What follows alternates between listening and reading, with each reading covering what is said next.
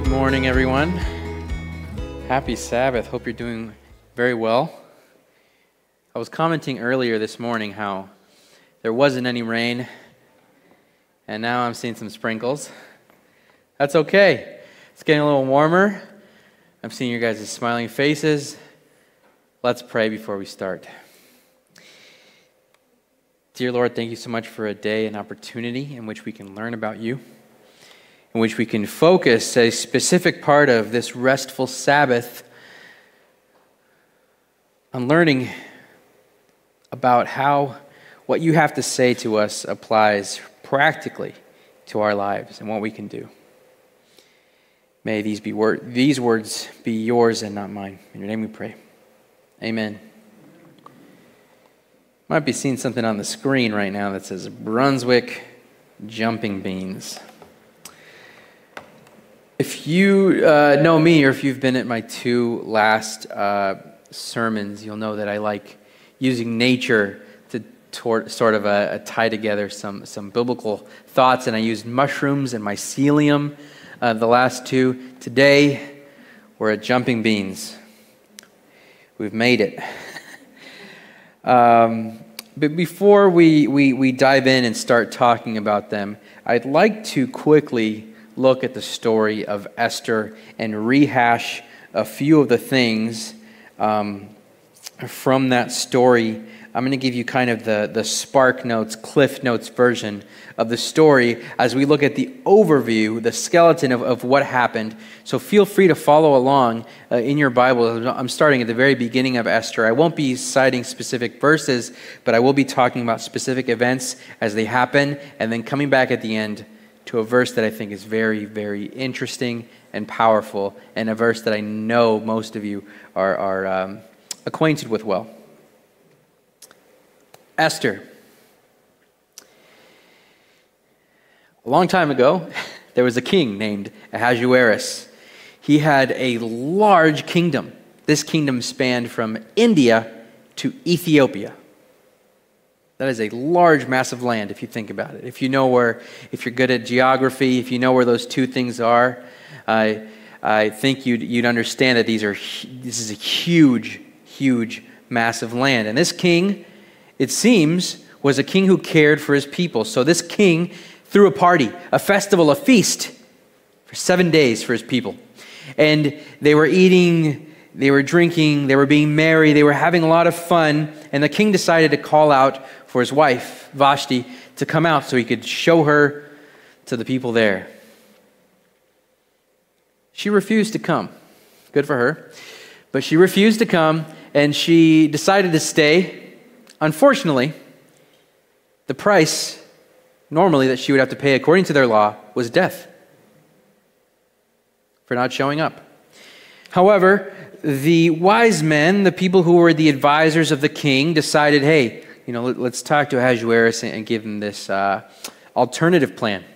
The alternative plan was, well, what if we find you a new queen? What if we set it up so you have someone that's going to respect you? Because as, as it sits right now, if, if your queen you're the king of the, of the whole country. If your queen isn't respecting you and coming when you call, then what are the queens of, of their own houses? Sorry, what are the women in their houses going to, uh, how are they going to react to their husbands when they call? They're going to mirror what's already happening in their kingdom. They're going to use you as an example. So here's what we're going to do, king. You're going to gather up a bunch of candidates, and we're going to have um, uh, uh, basically a selection where you're going to choose a new queen, a queen that's going to respect you, and thus the men of the kingdom are still going to have control in their household. After this, we're led to the story of Mordecai and Esther. Esther, an orphan who lives with her uncle Mordecai, uh, who really is her dad. That's her parent. Um, Mordecai and his wife are housing Esther and Mordecai speaks to Esther about joining this selection, this uh, Susa's Got Talent. Uh, that's the name of the, of the kingdom where they lived, uh, Got Talent sort of uh, selection there. And so Esther joins. She does very well. She's liked by everyone there. everyone there seems to see that, that there's something special about her, that she, she's not like uh, the other women. She's, she's someone who's kind and, and someone who has integrity. And so she moves quickly through the ranks because, also, along with kindness and integrity, she's also very beautiful. So it becomes an easy choice for this king. The king chooses her, she becomes the new queen. Next in the story, we see that Mordecai reveals to Esther that there is a plot to kill the king. This is a huge deal because it wasn't just some random plot from a different country, it was two of the king's advisors, close advisors. They, they were plotting to kill him. Mordecai tells Esther, Esther tells the king, plan is thwarted. The king survives. Is Mordecai thanked in that moment? Not yet, not yet. We then later become privy to the relationship between a man named Haman and a man named Mordecai. Haman, that is not Jewish, notices Mordecai, a Jew, standing up when he should be kneeling down. Haman is parading himself through the streets, looking at everyone, making sure they know that, hey, I'm in charge. I'm the one that's important here. You need to bow down to me. I have power. Mordecai doesn't. He stands up, he stands up straight and looks at him as he parades by. And Haman looks at him, just angry. He knows who Mordecai is. Mordecai is, a, is an important person in the palace as well. So he plots to kill. Just Mordecai? No, his entire extended family, everyone who is a Jew. From one person standing up to another person, he decides, you know what, why don't I just exterminate this entire group of people?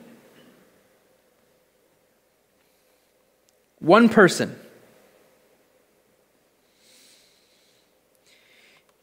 Esther and Mordecai later then um, speak, and they're alarmed because Haman has plotted something. Plotted something so deviously that he convinced the king that this was necessary.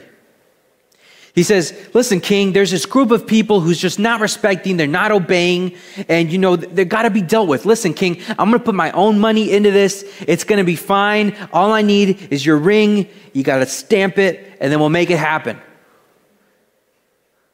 You think the king thought about it, refused? He went along with it. He gave that stamp of approval, and an edict was sent out through the entire kingdom from India to Ethiopia. Let's reverse that because it's from your perspective. From India to Ethiopia. That is a, a lot of edicts. now, I thought this was really interesting because if I was going to plot to kill an entire people to commit genocide, I probably wouldn't publicize it that much. I wouldn't put edicts up everywhere. I know we're talking about something morbid, but I just don't think it really makes sense. And I thought that was really interesting. Esther and Mordecai, back to them. They are talking about what's going to happen to their people because Esther, she's a Jew. Mordecai, he's a Jew. If this plan, if this edict is carried out, both of them will die. Their entire family, everyone they know, their entire community will perish. So Mordecai says to Esther, Listen, you are in a place of power. You have influence. You can be the one to talk to the king. Esther says, Come on, I, haven't seen the king in, in, 30 days. You expect me to just waltz into the palace and I'll be welcomed in? I, I, I don't know. Then Mordecai says that kind of famous quote that we can all think of when we read the book of Esther for such a time as this. You guys know that, right? It's familiar he says something, and that's in Esther chapter 4, verse 14. I'm not going to show it yet, but it's important, and we're going to come back to it. Esther says, Okay, I'm going to do it, but here's what, you, here's what I need you to do. You got to fast for three days with all the people. Then I'm going to fast for three days with all my people. At the end of this, I will, I will present myself to the king and I will tell him about this plan and try to stop it. Esther goes into the king's palace. She walks in at the end of the three days, brave. Because if she fails, she will die. It is not going to work out if she is not accepted by the king. And they already had previous experience of what happened to Vashti. So Esther was nervous. She walks in. The king puts out his gold scepter. She kisses it. She's welcome. She walks in, and, and the king says, Listen, Esther, thank you for being here. I know I didn't call you, but what could I, what could I offer you? If you want half the kingdom, I'll give it to you. You need only ask. And Esther says, King, listen, all, all, I, all I want is, is to invite you and your friend, uh, or you invite you and Haman to come to a banquet with me.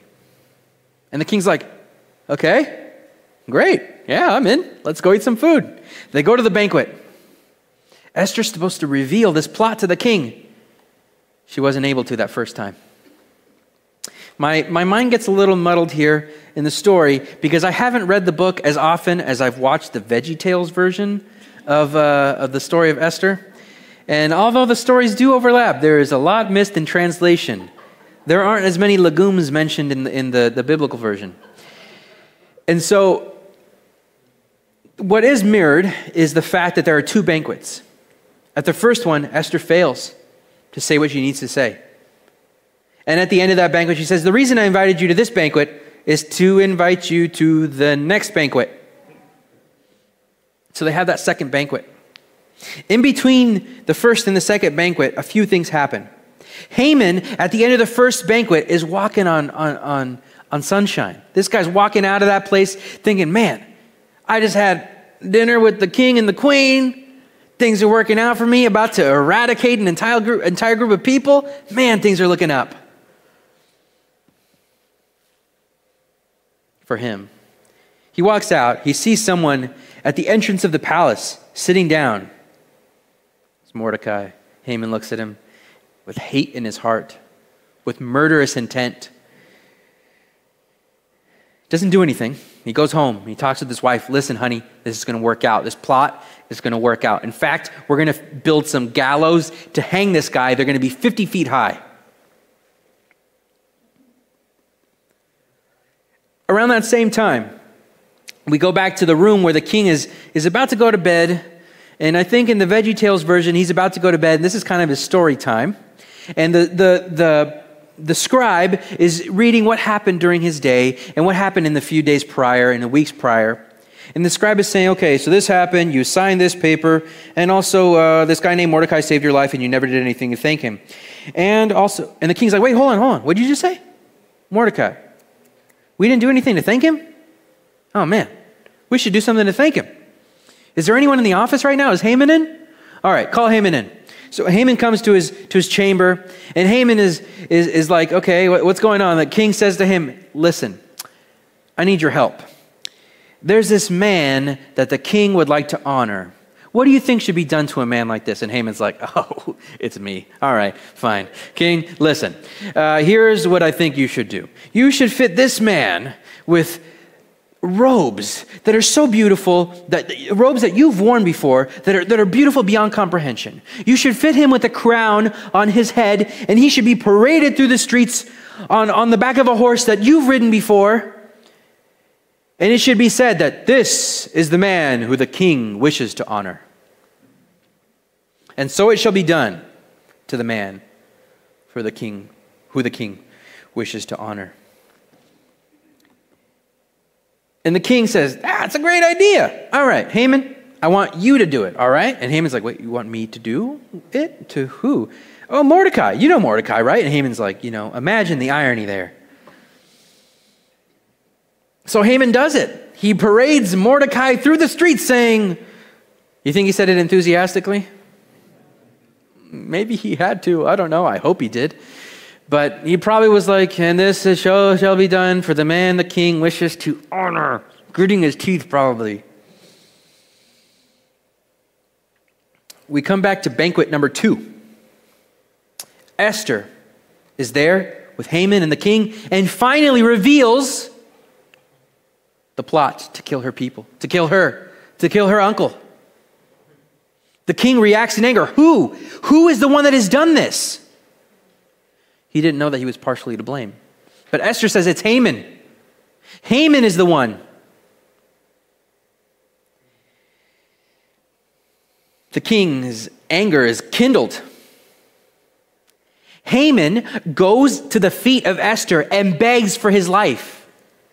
Awkwardly and clumsily, he joins her on the couch that she's sitting on and clings to her.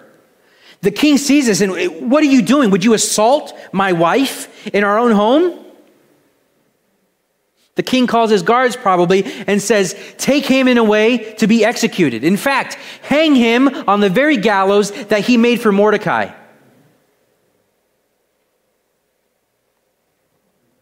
There's a little more in the story. The edicts that went out to exterminate all the Jews, a new edict went out that said that Jews could protect themselves against those who would wish to do them harm, and that they would be protected. So, pretty much everyone in the kingdom afterwards, afterwards Jew or not, was like, Yeah, I'm Jewish. Don't hurt me. That's kind of how they reacted to this. It says it in the Bible that everyone was saying they were Jewish. The story ends by saying that all of Haman's wealth, all of Haman's property, Haman's house is how the Bible refers to it, was taken over by Mordecai. What a story.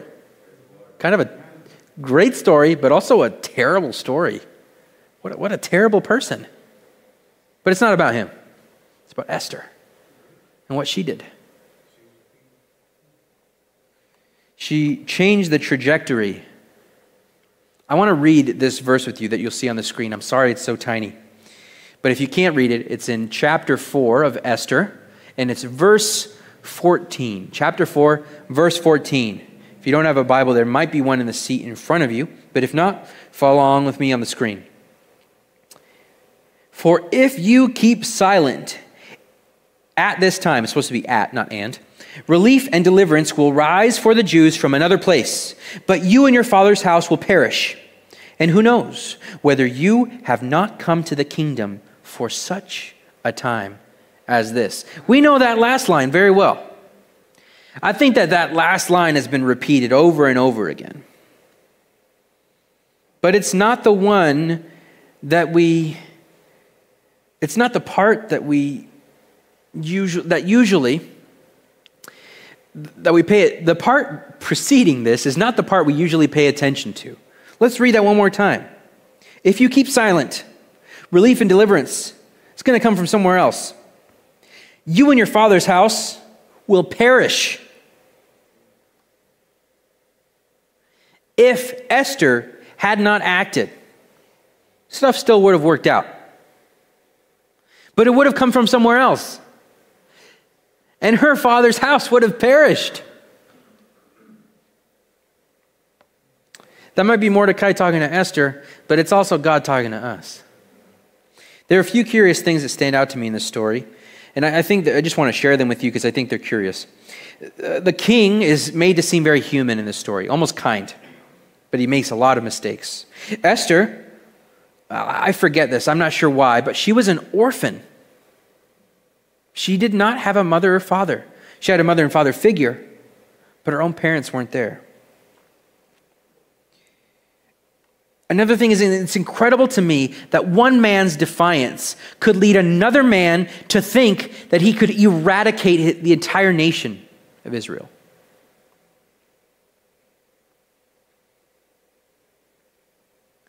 It's curious to me that before Esther went to visit the king, that she hadn't seen the king for 30 days. To me, that if you, hadn't, if you haven't seen your spouse in 30 days, you haven't spoken in 30 days, there might be an issue there. There might be. Or a really long vacation for just one of you. Before Esther made the decision to go see the king, she fasted. I think that's interesting.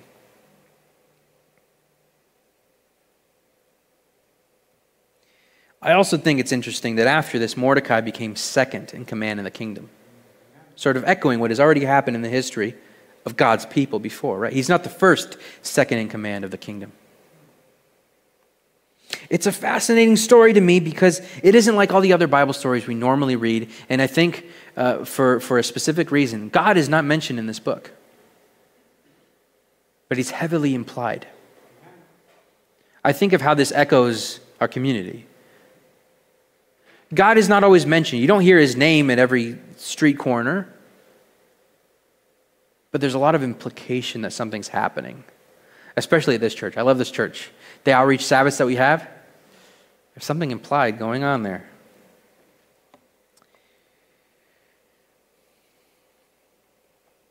I want to I want to look at this verse one more time, last time.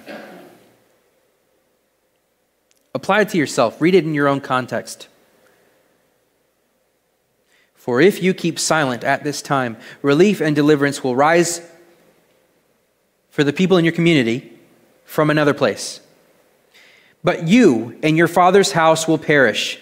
And who knows whether you have not come to Brunswick for such a time as this?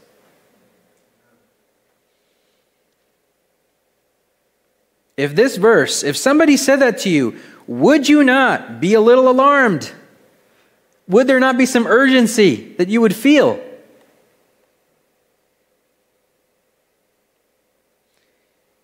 You'll be destroyed if you don't do anything. That's not really comfortable. Let's take a quick break from Esther. Talk about jumping beans. Now, I have their Brunswick jumping beans, but what I'm really talking about is Mexican jumping beans. I imagine hearing in the background as they're jumping the. That's, I remember the first time I was, I was a kid seeing these in a box and being like, what is happening here? What, what's going on? Uh, I remember them sitting underneath a, a lamp. It was a heated lamp, and there was a box, a shoe box, full of these little jumping beans. They're not actually jumping beans, but I remember seeing them jump up and down as a kid, being like, what? What's going on here? Uh, we don't eat those, right? No, you don't, or you shouldn't. Jumping beans aren't really beans, they're seeds. They grow on this little bush here. They come in little pods of three. And what happens is a specific type of moth larvae uh, burrows in through a tiny hole in the seed and makes its home in there. It eats the seed from the inside, making more room for its growing body. And when it's done, it comes out. It metamorphosizes into a moth. Now, the way that these that they get into these seeds is they've been they've been already living there, and, and here's their their life cycle. You'll see uh, the seed. It, it, looks it has a two it has a round side, and it has two um, kind of flat sides. So when it does jump, uh, I saw this video about two months ago. If it jumps, it's capable of actually going uphill because of its anatomy. The seed, it lands on, a, on, a, on, a, on the rock, on the side where it will rock back and forth, but if it lands on a solid side, it'll stay there. Then it jumps again, keeps on going, keeps on going. What is interesting is that these larvae inside of the seed build a sort of cocoon around themselves, not really a cocoon, more like bedding of silk. They line the seed with silk to make it a comfortable place for them, a comfortable place for them to be living. And, and then they also, as they're living in there, are able to grab onto that silk with their mandibles and then with their, with their rear ends hit the bean on the side. I'm calling it a bean, it's a seed hit the seed on the side, and then flip themselves over to move. Now, you might be asking yourself, like me, why do they need to move? What are they trying to avoid? Well, these little guys can get pretty dry in there. This is the, the larvae. And inside the seed, if they don't have enough moisture, which the seed naturally allows to go in, if they don't have enough, or if they've been in the sunlight for too long, they will die. They'll dry up. So, why they're moving is to get out of the hot sun into cool shade. That's why they jump. So, when I was a kid, seeing them stimulated under that lamp, they were jumping because they wanted to get out of there. I didn't know that. And if anything damages their seed, they will make they will cover it up with a little silk there to protect themselves, to stay hidden, to stay inside, to stay in the dark, alone.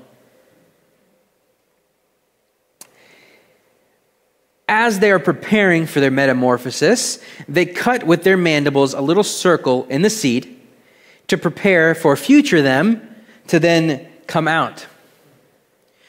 You'll see the skin of the pupa there uh, as it's gone out through that escape hole and there's the moth. An experiment was done to try and figure out why this happened, and I've explained it to you already. There's a heat lamp on one side and a cooling pack on the other. And these beans will do all that they can to get out of that hot area and go to the cool, refreshing area. There was a quote that was said at the beginning and at the end of the video that I watched a few months ago on this. It said this Freedom isn't what this animal lives for. For most of its life, it's totally fine being a young larva trapped inside a dark seed. I hope you can start to see a few of the points I'm trying to make here. I feel there are times when we're stuck in our cycles of comfort, where the only one who benefits from our jumping action is ourselves. We're only concerned about number one me, I, myself. I got to get out of this heat so I can be cool and comfortable. But what about the others? I'm not trying to say that there isn't a time for you to help yourself. I think that's important. I think it's responsible. But I think if that's the only thing that you focus on, you are a failure as a Christian. The Mexican jumping bean focuses on making itself comfortable as it evades the heat of the day so that it won't dry out, and it bounces its way into a cold, refreshing area so that it survives. But stuck inside the seed, it often bumps into other seeds. You'll notice that there are a few left over on the heat. They weren't able to make it. They got bumped by the other seeds and hit against the wall in such a way that they weren't able to jump again. And all the majority of the seeds made it to the cool area, but a few slipped. If I was near this, I would grab them and move them because I don't want them to perish. I think, I think we're often in a, in, a, in a similar situation.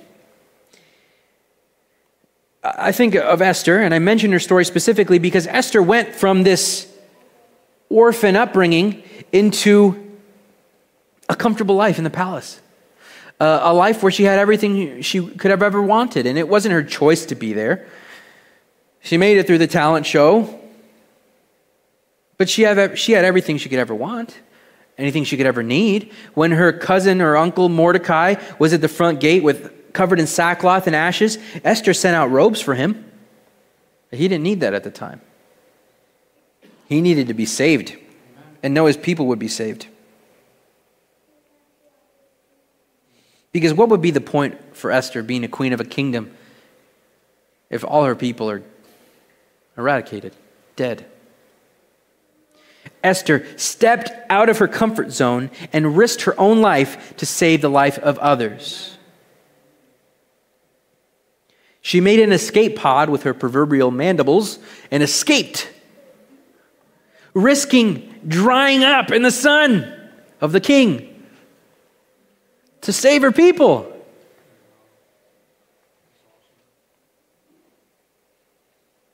That's why that verse in Esther is so alarming to me.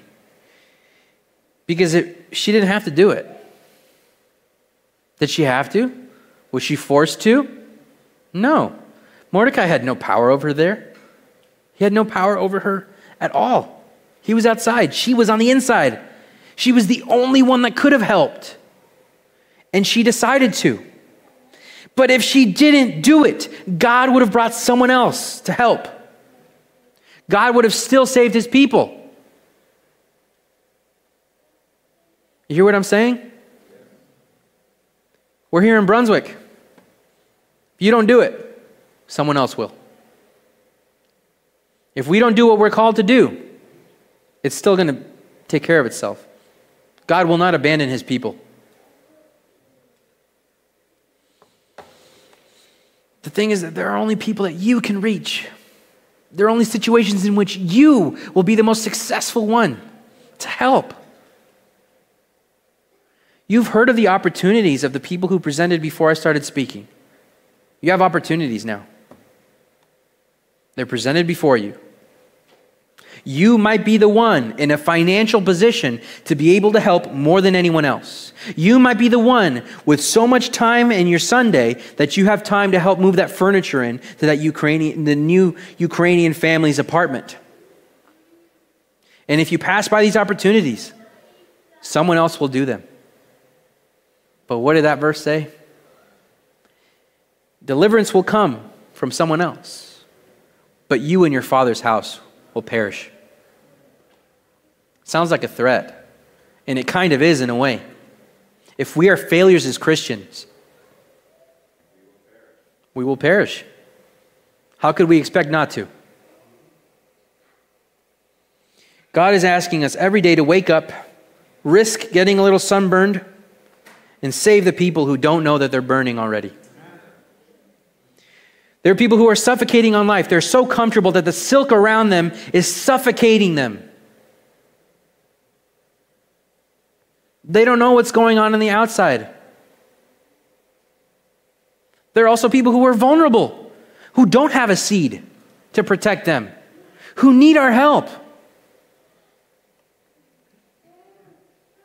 We as Christians claim to have the hope the plan for the future, and the escape. How many times in this past week have we shared those three things with people? How many times in this next week are we planning to share? How many opportunities have we foregone? Or how many opportunities have we accepted? Every day is a brand new day with new mercies. We have opportunities every day to do something. Some of those days, yes, should be spent on taking care of yourself, repairing the holes in your seed so that you can help others. But, like I said before, if that's all you focus on, it'll be a failure. I'd like to leave you with two things. Uh, one is a practical way to help. The first one being this I'd like to invite you to make more friends. What I mean by that is more connections. The more people you know, the more people you're able to help. The more things you involve yourself in, whether it's a community project, whether it's a group of people you're not comfortable spending time with uh, for personal reasons, whether or not it's difficult for you. If you make more friends, make more connections, you're going to have more opportunities than you know what to do with to help people. And in that way, you can ask other little larvae in their seeds to come out and help you. The second thing I'd, I'd, like to ask you to do is once you have done this, once you have already done this, come out of your seat and help people, pray for the opportunity to share. It will come. It might be immediately, it might be that day you meet them, it might be a few months or a few minutes. It could be 50 years till you have the opportunity to share, but it'll be worth it. It would be worth it for one person. That's how God thinks. He puts us here for a specific purpose, for such a time as this. You could invite people to Outreach Sabbath. You could find people who need help in your local communities. There are seniors graduating this year from PTA. Have you asked how you can help them? Have you, do you know if they need help? Do you know where they're going to school? Are you sure that they're going to be able to make it? Might be surprised at the answers. What if someone needs your specific help? What if you're the person that makes the difference? Your financial assistance or your advice makes a difference so that this one student can graduate and then that student goes to a place. And what if he creates a, a, a company or an organization that feeds tens of thousands of people every year? And what if tens of thousands of baptisms come from that? All from one donation, one piece of advice. When you answered your for such a time as this call. There's a food pantry run by our sister church in Portland. Do they need help? How many people do they meet and share with each week? How many of those people might want to learn about Jesus a little bit? Maybe you could take a Wednesday a month from 4:30 p.m. to 6 and come to the Portland food pantry and help. Maybe you could help in a financial way could donate online. If I knew the URL, I would say it right now. Maybe that could make the difference. There are limitless, endless possibilities. You probably know of way more than I do. I've given you just a few examples. And if you want to do something about the specific examples I've mentioned, all you got to do is ask. Feel free to come talk to me, or talk to PTA, or talk to Portland. I hope that you join me in recognizing the urgency of this call to action. May we be like Esther, brave and confident in her God to see her through. Let's pray. Dear Lord, thank you so much for being here with us, for allowing us to learn a little bit more about the nuances of the story of Esther, and also about nature. Who knew we could talk about jumping beans during a church service? Thank you so much for allowing your nature to inspire us to be more, to be better, to be what you called us to be, to be present in the places we're meant to be for such a time as this. May you continue to bless us. May you be with all the projects that Brunswick Church is, is uh, involved with. May it be involved in more. May we give so much to the different groups that they say, hey, we have enough. Go help someone else.